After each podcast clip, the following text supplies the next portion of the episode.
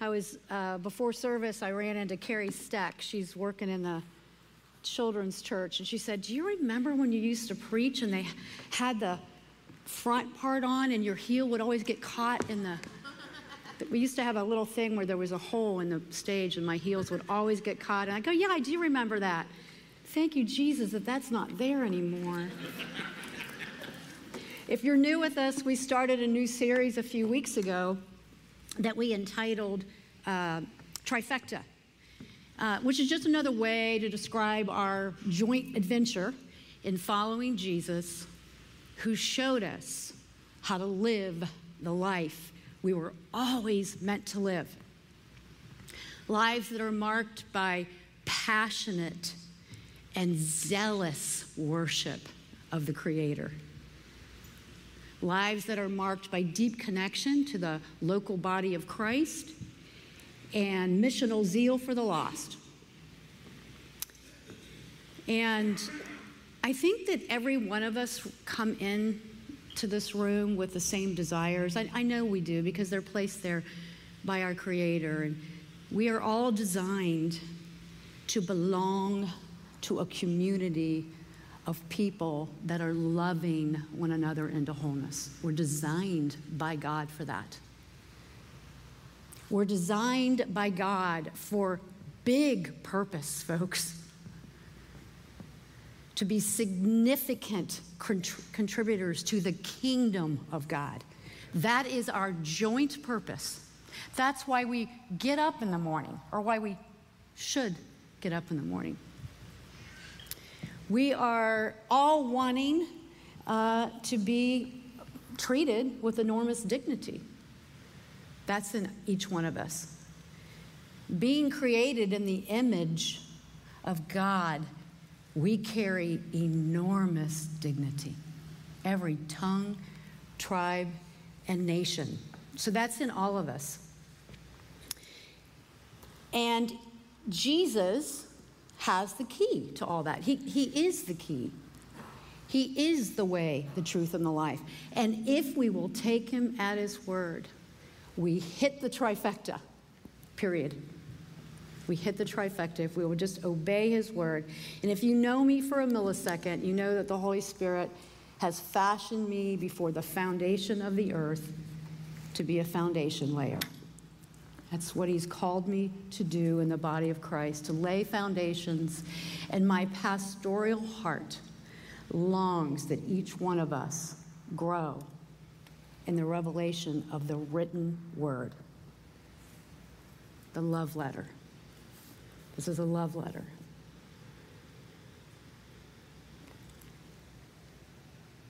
So, if this is God's love letter, and it is his self revelation to humanity. The primary way that we learn about what he has to say and how he feels and how he responds is in this love letter. So we want to grow in this, right? We want to grow, and, and we do that through careful study, careful reflection, and application of what it says. And if we apply it to our lives, if we obey it, then we grow in our uh, understanding of how he thinks. And we grow in our experience, um, and our heart gets bigger. It gains re- uh, the capacity of revelation of how much he loves us. And then as we learn more and more of his heart, we are ruined. We are ruined for anything less than what is true and noble and pure. Uh, a gentleman by the name of Bill Jackson, a pastor in the vineyard years ago, wrote this, and this is what I believe with all of my heart. The answer that every person in every continent, in all corners of the planet, is looking for is in the heart and the mind of God. And the heart and the mind of God is revealed to us in the written word, in the love letter. And then it's fleshed out in the person of Jesus Christ. the Word made flesh. So, where do we begin? We pick up and read. We pick up and read the love letter, remembering that all, all meaning is context dependent, right? It's the way language works. Whether we're speaking it or writing it or reading it, we have to remember the context that it's written in to get the meaning. And, and basically, that's what foundation layers do. They help build context. And uh, that's what we do on Sundays is we're reminding one another of the context, the larger context of Scripture. So when we pick it up, we can approach it in the large context and then interpret it from there. Dr. Fee uh, wrote, and he's one of my faves. I don't know if he's still alive. I don't know. Millen, were you at that conference years ago when Dr. Fee spoke? Dr. Fee is a, uh, it was in his 80s, and that, uh, way back when, that was, I don't know, 15 years ago, I was at a vineyard conference and I got to hear him speak. He uh, is a biblical scholar on steroids. He, he helped write the NIV and the, the TNIV and the NLT. I mean, so the guy knew what he was doing. He spent his life as a biblical scholar. But more importantly than that, he was a believer. He lived out the Bible, because there are Bible scholars who are not believers. This guy was. And he wrote The aim of sound interpretation is not uniqueness. We are not trying to discover what no one else has ever seen before. So it's not like the Da Vinci Code that we're looking for secret messages. The aim of Scripture, as we read it, is just to get at the plain meaning of the text. Okay? It's God's self revelation to us. So He wants us to understand it. He wants us to read it in the context that we can understand it. So if you have a Bible that you can't understand the words, thee and thou, if you understand it, read that. But if you don't, find a Bible, a good study Bible, that you can understand the language because he wants us to understand it. The, the, meat, the, the, what we're shooting for is the plain meaning of the text. Dr. Fee wrote several books. Two I always recommend How to Read the Bible for All It's Worth and How to Read the Bible Book by Book. You will love them. You will love them. Small, brief books. You can order them on, on Amazon. How to read the Bible for all it's worth and how to read the Bible book by book. It's a phenomenal aid in our study time. The other thing we need to do is remember that the aim, the aim of reading scripture is transformation, right? Because we can get caught up in the details and we can get caught up in the academics, but if we do that, we're going to miss the person it's all pointing to. That's what the Pharisees did, right? They could recite the Torah. They could recite the Pentateuch, the first five books of the Bible. They could just speak them up right here. They could just stand up and, and recite by memory Genesis, Exodus, Leviticus, Numbers, and Deuteronomy. And what did Jesus say to them? You know the scripture, but the one it's pointing to is standing in front of you and you don't recognize me. So the aim of study is transformation. To get to know the Trinity, the Father, the Son, and the Holy Spirit. And we all need to commit to being lifelong learners. Our approach to Scripture needs to include humility and reverence and always, always the, the uh, willingness to have our minds changed. Paul wrote in Romans 12, it'll be up on your screens. This is from the Passion Translation. Beloved friends, what should be our proper response to God's marvelous mercies? What should be our response to the Father sending his only Son? To Jesus' gift of dying on the cross and then the Holy Spirit resurrecting him. And now he sits at the right hand of the Father, He sits at the right hand of the Father. And he already has been led into the presence of the Ancient of Days. Psalm 110, Daniel 7. He's already there, folks. We're not waiting for him to be led into the presence of the Ancient of Days. He's there. And all authority in heaven and earth has been given to our Jesus. yes, yes. He's there. He's at the helm. He's judging nations. He's judging individuals. And how does he do it? Through the cross, through self sacrifice, through transformation of the worst of us sinners. And if you knew me, oh my gosh, if you knew me, if you know me, you know I, like Paul, I'm the worst.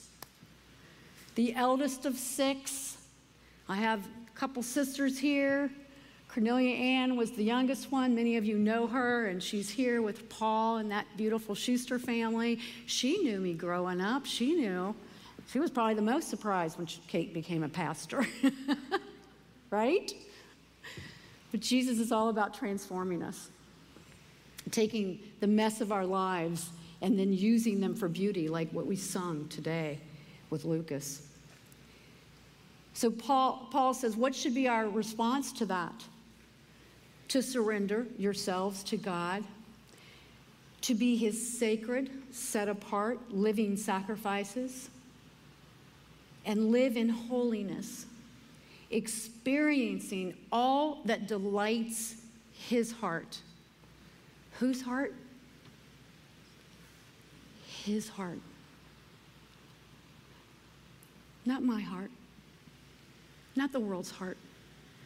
God calls us to live a life that delights his heart.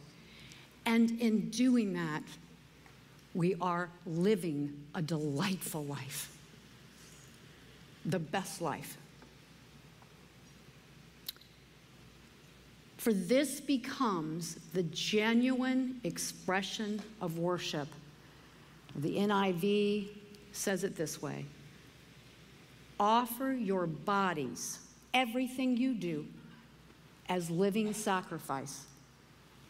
For this is true and acceptable worship before God. We can sing our hearts out, folks. We can recite scripture. But if we are not living the kingdom life, then we are not worshiping God. Because worship is a, an attitude of the heart. So, how do we do that? Oh, Paul says, stop imitating the ideals and opinions of the culture around you. How many can agree with me? Well, that's hard because that's what I, the air I breathe, right? It's possible. Stop, Paul says, stop imitating the ideals and opinions of the culture around you, but be inwardly transformed by the Holy Spirit. Underscore this next phrase through a total reformation of how you think. So if we are not willing to have our minds changed, we are going to be stuck in a very immature place. This will empower us to discern God's will as we live a beautiful life, satisfying and perfect in His eyes. Yeah. Becoming more like Jesus, which is the goal of conversion, when we say yes to Him, we say, Yes, I want to become like you, Lord. I want to see like you. I want to feel like you. I want to think like you. And I know it's going to be a lifelong process. That's what we're signing up for. So, becoming like Him is impossible without having our minds changed. This is part and parcel to living for the King and his kingdom ways. what Jesus demonstrated over and over in the Gospels, parable after parable, teaching after teaching, action after action, is there is a new state of affairs. The king has arrived, and with him, the kingdom of God. The rule and reign of God. There's a new state of affairs. We're, we're, we're, New Testament Christians. There's a new state of affairs.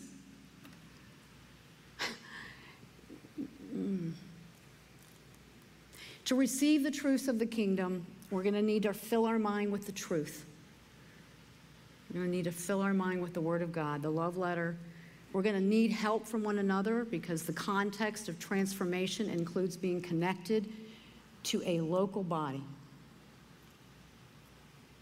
We're going to need the Holy Spirit, who does it all, folks. Everything we do is via, through God, the Holy Spirit, our best friend, our counselor, our teacher, our guide, our convictor, our healer. He's everything.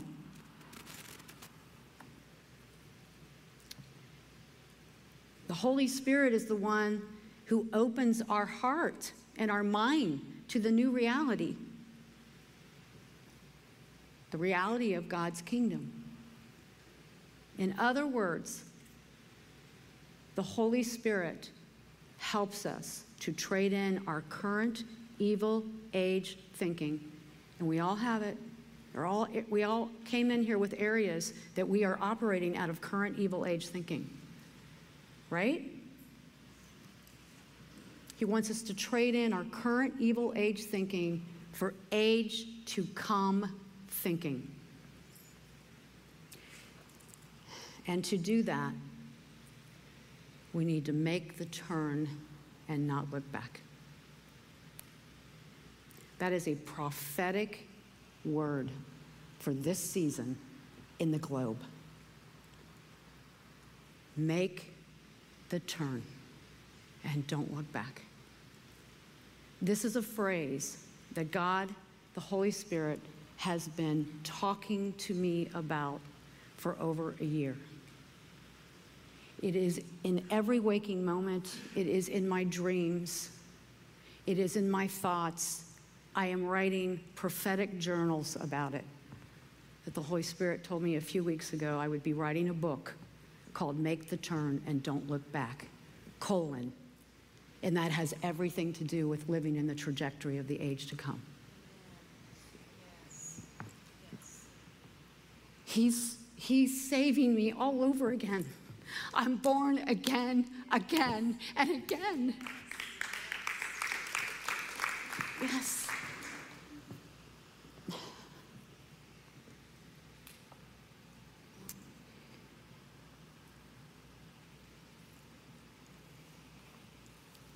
We must, we must, we must allow the Holy Spirit to inform our lives through age to come thinking.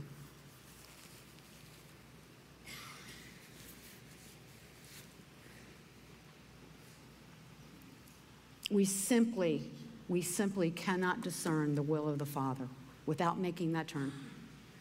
There are things that I believe right now are the will of God, and they're not. Jesus is helping me make the turn. This is what it means to be sanctified, right? We go from glory to glory. We get converted. It's all God, right? He comes and says, Will you just take my beautiful sacrifice of Jesus? Will you trust him? And we say yes. And then we are immediately transferred from one kingdom to the other. Did you know that? We're immediately transferred from the kingdom of darkness to the kingdom of God, Jesus. At the moment you say yes to the Lord.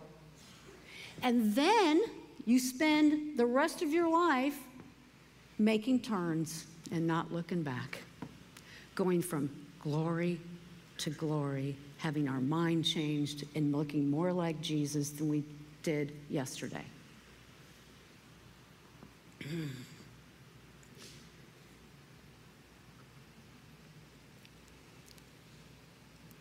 Jesus, you know, remember in John 14 when he promised that the Father would send the Holy Spirit? Do you remember what he said there? There's so much I want to tell you, but I can't because you don't have the Holy Spirit yet. Folks, we have the Holy Spirit. we have the one who imparts counsel and wisdom. The Father did do what Jesus promised. He sent the Holy Spirit. His new covenant, New Testament, 2022 Christians, we have the Holy Spirit in us to help us with this thing.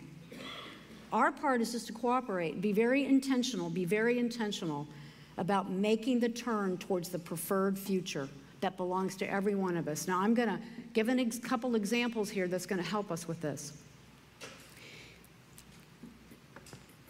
You know, you know, a really good exercise for all of us when we're trying to figure out what to do, especially as believers, is look at the end and work backwards. What is the end of this age going to look like? What is it going to look like when Christ comes back and finishes what he started? He brought the kingdom. Folks, do you know there are believers who do not believe that the kingdom of God is here yet? It's here. Not in full, but it's going to be in full. So, so look to the preferred future. What is that going to look like? Is it going to be filled with war and rumors of wars? When Jesus comes back and recreates the cosmos and the New Jerusalem comes here, right? Re- the earth where we're going to live and rule and reign with Jesus, is there going to be war and rumors of wars? No. Should that not inform how I live now?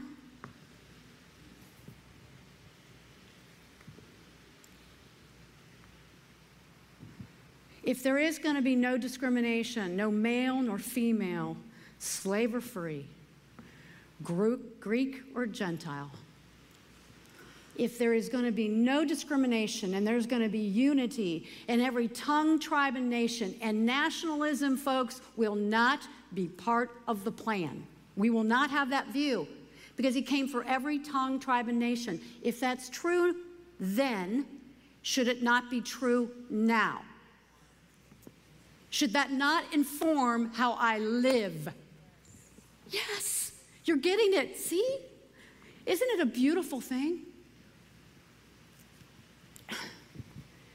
I've used this example before, but it's so germane to this. So, so you, you know that I didn't always believe that a female should be up here doing what I'm doing. Did you know that about me?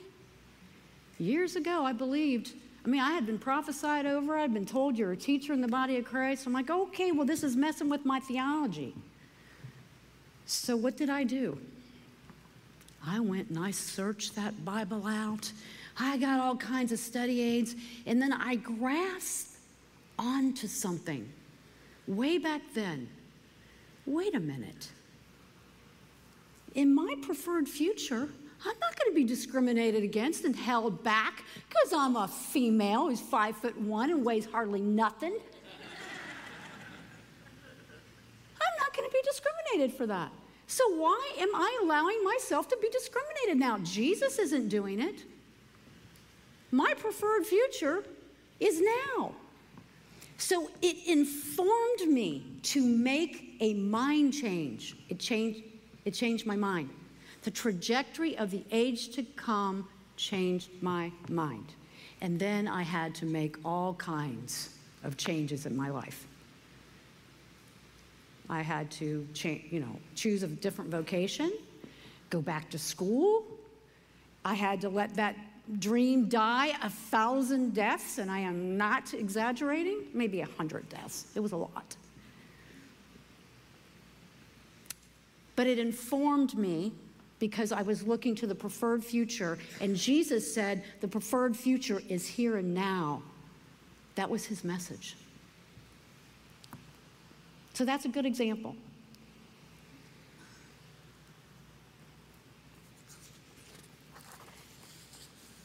You can't believe what he's talking to me about now and telling me. I, I'm like, oh man, was I deceived. Whew.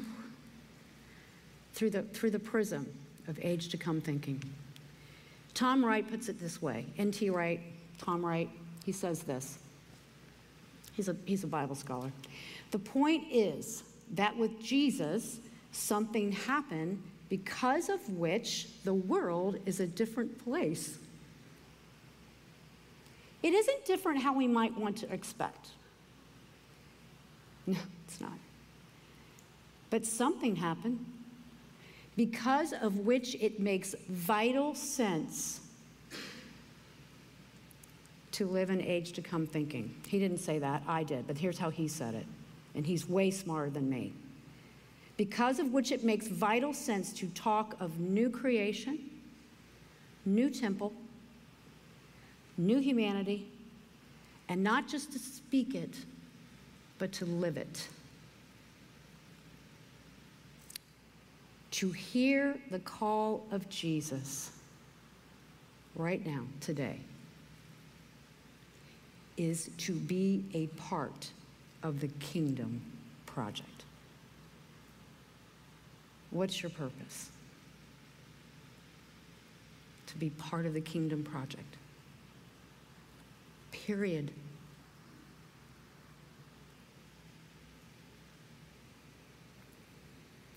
Everything Jesus said and did, everything was in the context of the kingdom of God.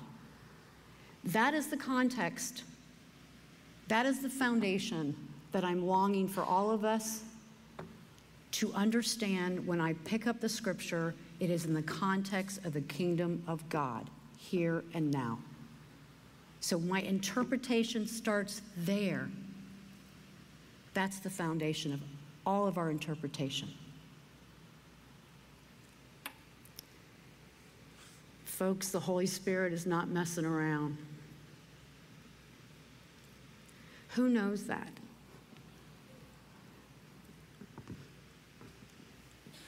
He isn't fooling around.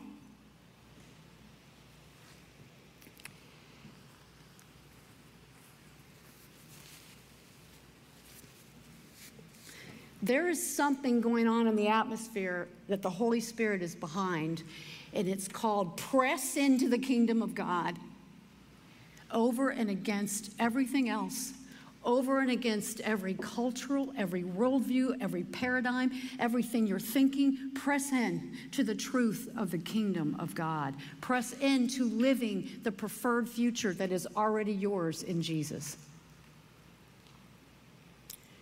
And some of you, that starts today with just saying, Lord, I don't even know what that woman is talking about, but there's something going on inside me and I want it. That's the Holy Spirit. Yes, Jesus, just say yes to him. I, Jesus, I, I just say yes to you right now. Forgive me of my sin. Help me live this wonderful life out. A life that's way better than what I'm living now. I know it. I know it in here, in the, in the knower.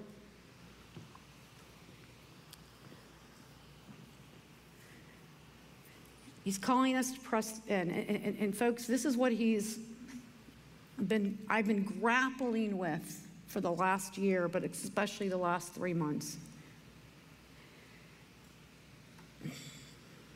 Turn off the news.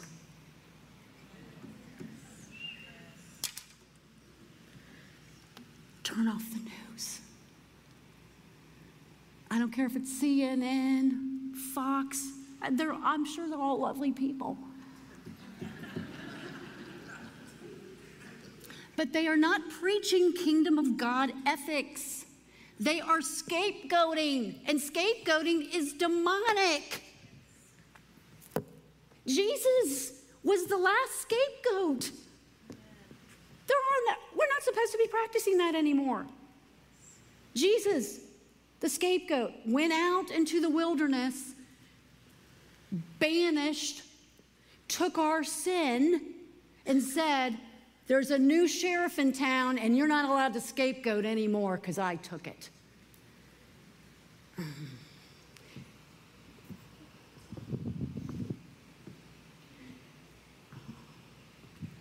One news station is scapegoating Trump, the other one Biden, and I am sick to death of it. It is not kingdom thinking.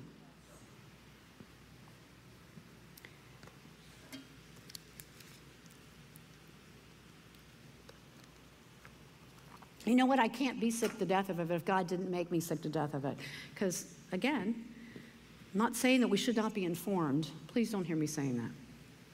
But if you aren't measuring every worldview, philosophy, and newscast by the kingdom of God, when they say everyone wants the truth, and the truth is, and I'm like, what are they saying? That's not the truth of Jesus. So that's not truth. And I tell you, unless until I see somebody stand up in Congress and read the Sermon on the Mount, I'm not going to believe a word any of them say. Blessed are the peacemakers. Pray for your enemies. That's what Jesus said. And unless I hear someone say that, I am not going to believe what they have to say. Because it's not through the prism of the kingdom of God. And I pray for that. Man, we should pray for that. Pray for your leaders to get saved, rescued, that they would stand up and say, No more war. We're taking on the peacekeeper of Jesus Christ who's governing the world. That's what I'm looking for in my leaders. I pray, pray, pray. It's going to take off, you know, tuning out the voices of nationalism. And I'm, I love being an American, folks. I'm not saying, you know, the Bible tells us in Luke chapter 17 that you're actually born in the era and in the place for God's purposes. So I know I'm here by, per, by, by plan, but it's not to put my red, white, and blue lenses on and read the Bible through them. Right? So we're going to have to take those lenses off. And, and folks, it's going to take unity in the body of Christ. and whatever is detracting from that, we need to cease. And I've gotten caught up in this thing too, folks. And Jesus is changing my mind and heart on it. As I'm speaking right now, there are people that are labeling one another over the political environment. There are people that are labeling one another over the vaccine debate. On one side, the vaccinated are calling their brothers and sisters in Christ conspiracy theorists, deceived, foolish ones. And on the other side of the debate, the unvaccinated are calling the vaccinated deceived and blind. And I can hear Jesus' brother James saying, We bless God with one side and we curse our brothers and sisters with the other. And this should not be. This is not living through the prism of the kingdom of God.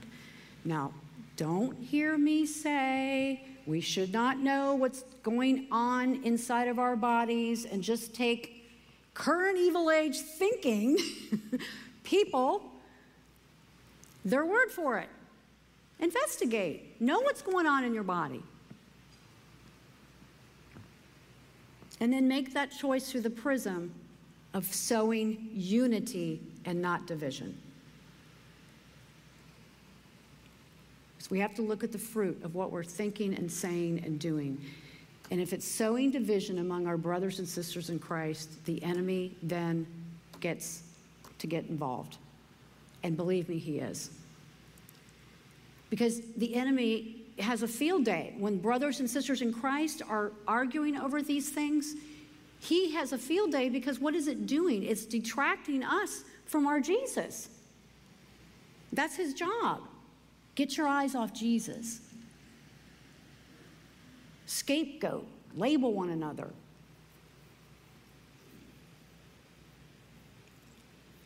And then what happens is it destroys our witness to a lost and dying world.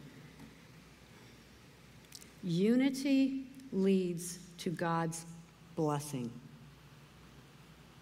Division leads to hellish, demonic strongholds.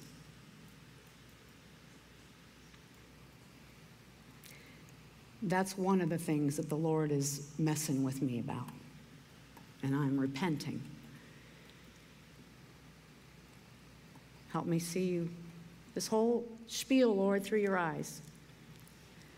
Comes down to this the Trinity has rejoiced us into creation, He's pulled us into the dance, right?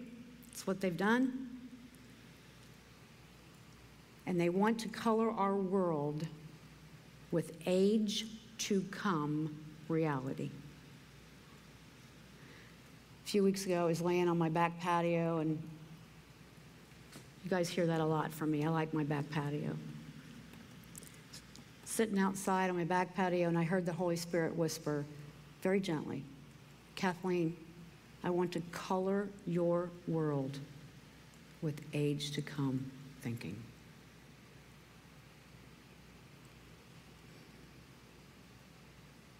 I want to color your world with my view. A view informed by the shed blood of Jesus, who chose to die rather than kill his enemies. Chose to die rather than kill his enemies. That messed with me, still messing with me. I want to color your world, Kathleen, in a way that you live out of the reality of the new Jerusalem and not Armageddon. That's what N.T. Wright was saying. How should we be talking and living and viewing in the preferred future that showed up in person 2,000 years ago? I want to fill you with so much of me that you don't even recognize yourself. That sounds really good to me.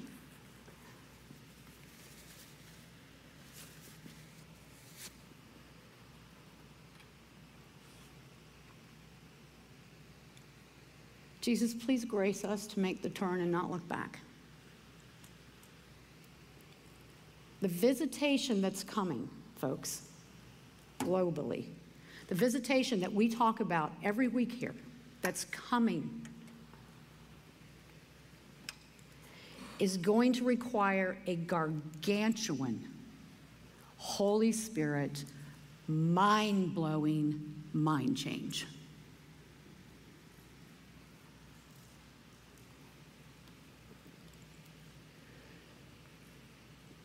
Because new wine requires new wineskins. And the new wine starts, middles, and ends with the message of Jesus Christ, the kingdom of God. It starts, middles, and ends with that. And this is crucial. And I know what I'm getting ready to say, some people have never heard in their life and they're going to go, What?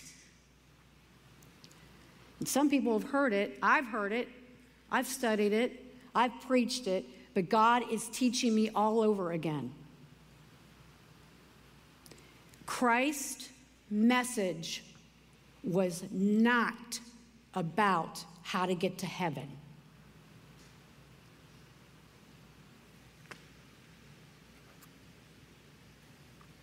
It's not about fire insurance. Christ's message was understanding that eternity has broken in space, time, and history. That is the message of the King.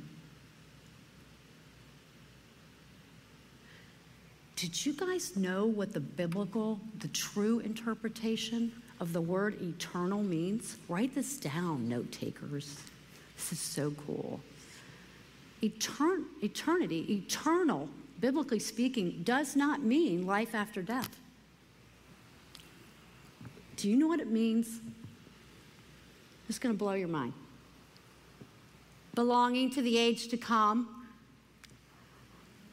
That's what eternal means. We belong to the age to come right now. I'm living eternal life. It started when I said yes to Jesus. And every single time I l- choose to live in a way, there it is, Lucas, sorry, you told me not to do that and I did it. Uh, every time I choose to live in the prism of age to come thinking, I'm being transformed more and more into that preferred future, that eternal thing that God saved me for. I'm choosing to, bel to live in a way that looks like I belong to the age to come. That is how we love others. That's how the world knows, is going to know Jesus. Look, I, if we don't show the kindness of God and how we talk and speak and love and live, people are not going to, they're not going to want what we have. We argue just as much as the world does. Mm-mm. Holy Spirit's saying, no, folks. Gargantuan mind change. Go with it. Make the turn.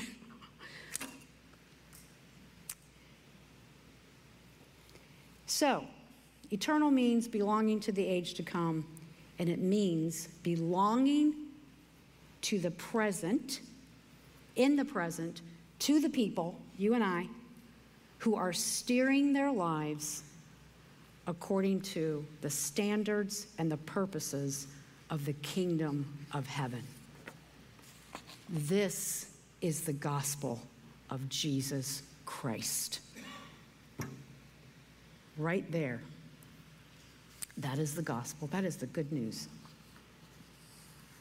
So let's help one another. Let's help one another make the turn. Let's hang tight together and sow unity and guard unity, feed the poor, care for the prisoner, care for the sick, care for the immigrant. That is not a Republican or national political argument. That is Jesus politics. You care for the poor, you care for the immigrant, you care for the prisoner, and you, you care for the sick. That's how Jesus will judge the nations. Who's doing that? Let's pick up and read this love letter through the lens of kingdom thinking so we can hear the beautiful voice of our Jesus tell us of his love and his ways and how we get to be a part of the solution. All right, everybody pick up a piece of paper in front of you, please, and a pen. We're going to practice this, reading the scripture through this foundational tool. I mean, maybe use, you know, you should have in the back of your um, seat. This is something that Amber's going to be practicing with this week with home groups, something that some of us are familiar with. This is only going to take a couple minutes. We're going to do this together. And then I'm going to end with four very specific prophetic words in addition to make the turn.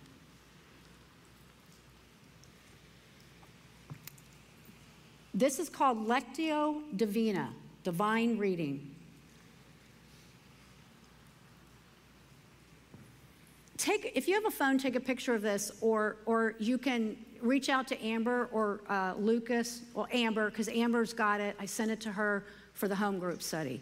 But so, Lectio Divina, we place ourselves in a quiet environment. So, I don't know, a park, your living room, wherever, quiet environment, choose a text from Scripture, and then you just pray something like, Hey, come, Holy Spirit, counsel me, enlighten my heart and mind to know what Jesus is saying. Then we read the text slowly, not fast, slowly. There it is again. There's the second step. We read it slowly. At home, read it multiple times. We don't have time to do that today, but at home, read it multiple times. At least two or three.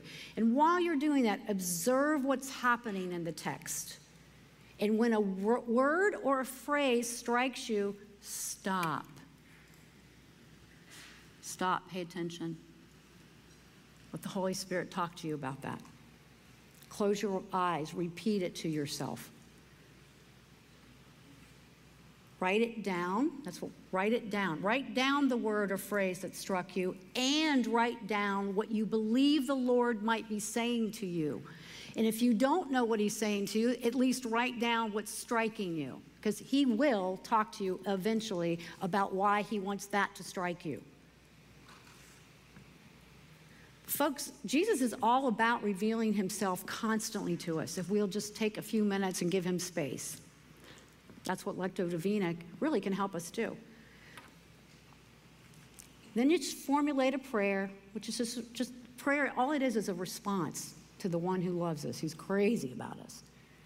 Observe what's happening, or, uh, or uh, so you've observed what's happening, and you're saying, okay, well, how does this apply to me? And then I'm just going to talk to Jesus about it, and I'm going to let my prayer be that. Lord, I feel like you're telling me such and so. And then I start talking to him about that. That's what prayer is, just conversing.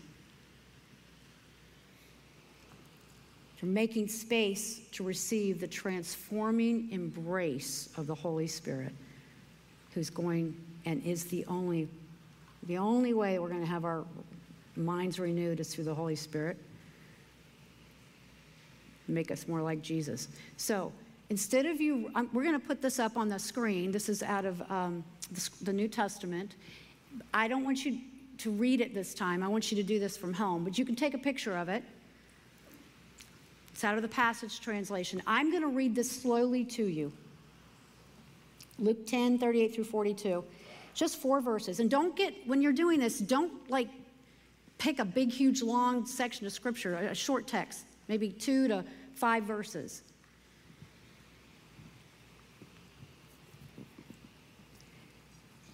And if something strikes you, write it down. And then talk to Jesus about it this week. Okay? I'm going to read this and then we'll end with prayer and those words. Close your eyes, please. Holy Spirit, come. You're already here, big time. Reveal what you want to reveal to each heart. Rhema word, God. As Jesus and the disciples oh, wait a minute, this is a very familiar thing of Scripture. I need to, re- very familiar. You're going to know this. Please approach it as, it's not, as though it wasn't. Please approach this as it's the very first time you've ever heard this. I prayed and prayed. Out of the 869,000 words in the Bible, which ones do you want me to read?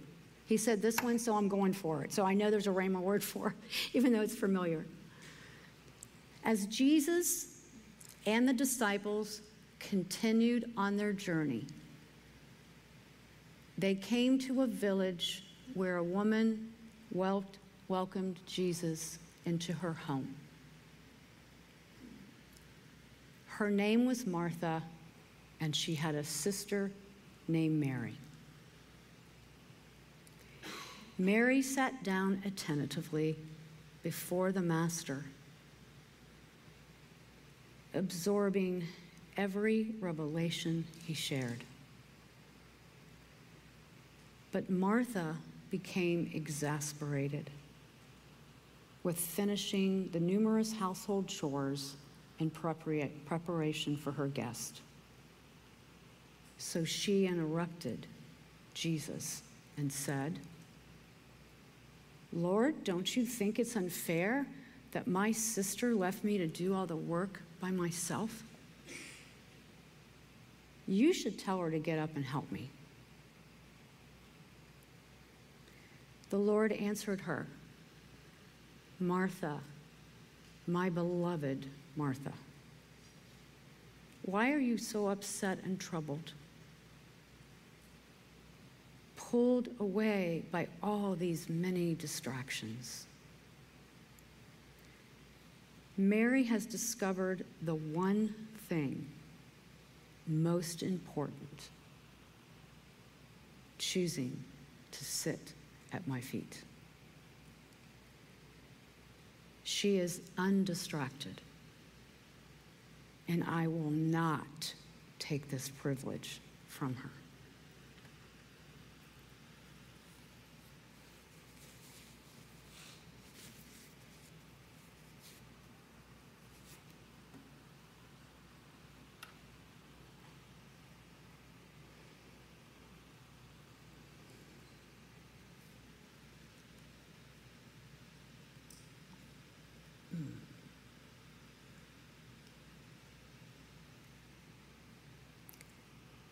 If one word or phrase struck you from hearing that, just write that down and talk to Jesus about this week. Please, please read that several times this week. Jesus will talk to you. And we're going to practice this. This is one way, it's just one beautiful way to learn how to sit still and learn to hear the shepherd's voice. Can you stand and let the prayer teams come up, please?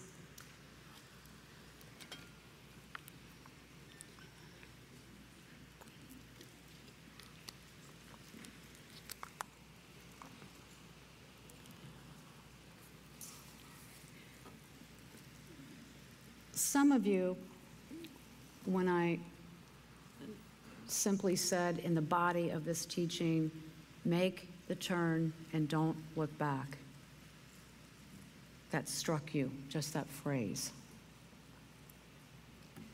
Let us pray with you about that. Kind of just hits you in the solar plexus right there. Bless what God is doing in you, and the prayer teams are here to help do that. There are four pictures that I'm going to share. Three of them the Lord gave me, and the other he gave to Margie Long, who I, I Apple Finder. Sorry, Margie. Sorry, Steve. Her name's Apple Finder. Um, I, I called her this week because she had a prophetic word for me several weeks ago. And the word was, the Lord's been talking to you about something for a while, and He wants you to teach on it. so I called her this week. I said, It's coming this weekend. Pray with me. So we did, and then she gave me a, a picture of a word the Lord gave her on Tuesday. So, the, so what I'm going to share is three, three pictures and the picture God shared with her that I believe is very germane to what Jesus wants to do with us today. So if any of these hit you, come on up for prayer. And if they don't, come up for prayer anyway. Prayer's cool. It's, it's the way we cooperate with the Lord. All right? Picture number one I saw a V formation of flying geese. And the Lord uses that picture for me a lot. It's in my prophetic library. And, he, and, it normally is used when he's talking to me about the body of Christ and unity and, you know, us taking turns, you know, lead geese, go back, let somebody else come up and lead. Lead geese, go, yeah, we do it together. V formation but this time I saw the, the, the picture and I heard the Lord say, There are those that are with the wrong flock.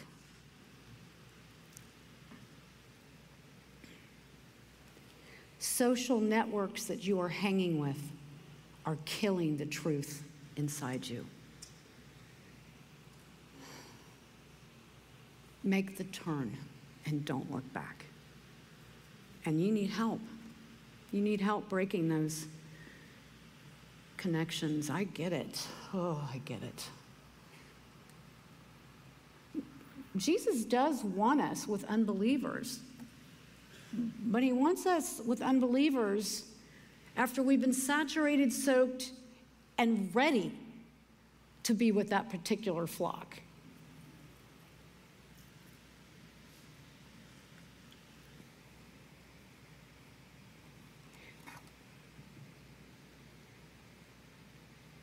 We don't want the truth of the gospel the age to come thinking to be slowly, painfully taken away.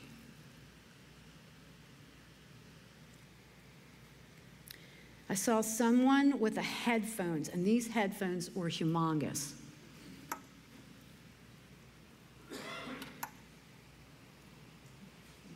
And I heard the Lord say, Take those off.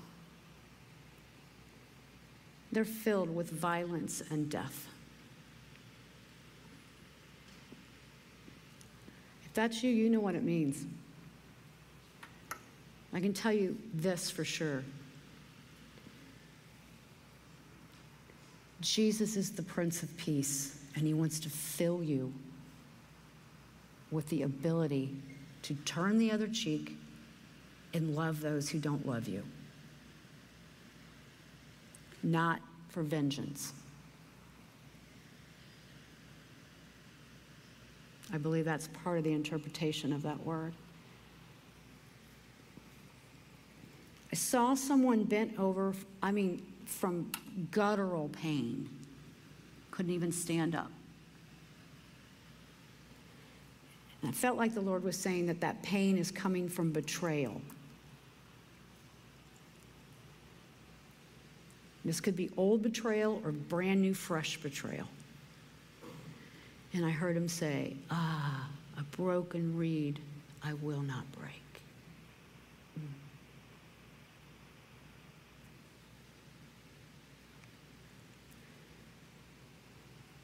I want to take the bitterness and the harm and I want to use it and turn it around and all those shattered dreams that are part of that betrayal. That loss of trust that are part of that betrayal. I want to take it, I want to heal it, and I want to use it for your good and the glory of the kingdom.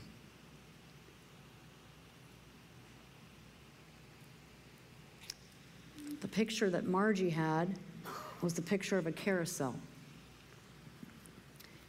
You know, when the horses are just going around and around in circles. And the horses are on the carousel and they're going around and around, but they're not going anywhere. Right? Just going around and around. And then she saw the horses get up off the carousel but they couldn't, they couldn't stand, they couldn't walk, they couldn't be horses because of atrophy. And I prayed about that, and I felt like the Lord said, the atrophy is coming from hurt, fear, neglect, and isolation. If any of those words describe you're walking in some kind of fear, hurt, neglect, isolation, Jesus wants to take you from that place where you're running around in circles and he wants to strengthen those limbs, get you back in the race. And I know that has to do with spiritual gifts. I know it. Being part of this race is spending the gifts that God gave you with everything He has because I can't grow the way I'm supposed to grow without your gift, and you can't grow without mine. We are, the kingdom of God is set up that way. He wants to strengthen your limbs, He wants to help you be delivered of fear and rejection and harm and isolation, and He wants to get you back in the race.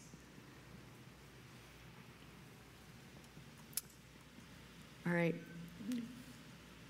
Going to pray a closing prayer. You guys are invited to come up to get prayer and then go and serve this wonderful Jesus with new, new uh, reality, the age to come. I love you guys. I love you. Have a wonderful, wonderful week. Lord, I thank you for these folks, every family member here and online. I thank you that you are the truth teller, the life changer, the giver of gifts,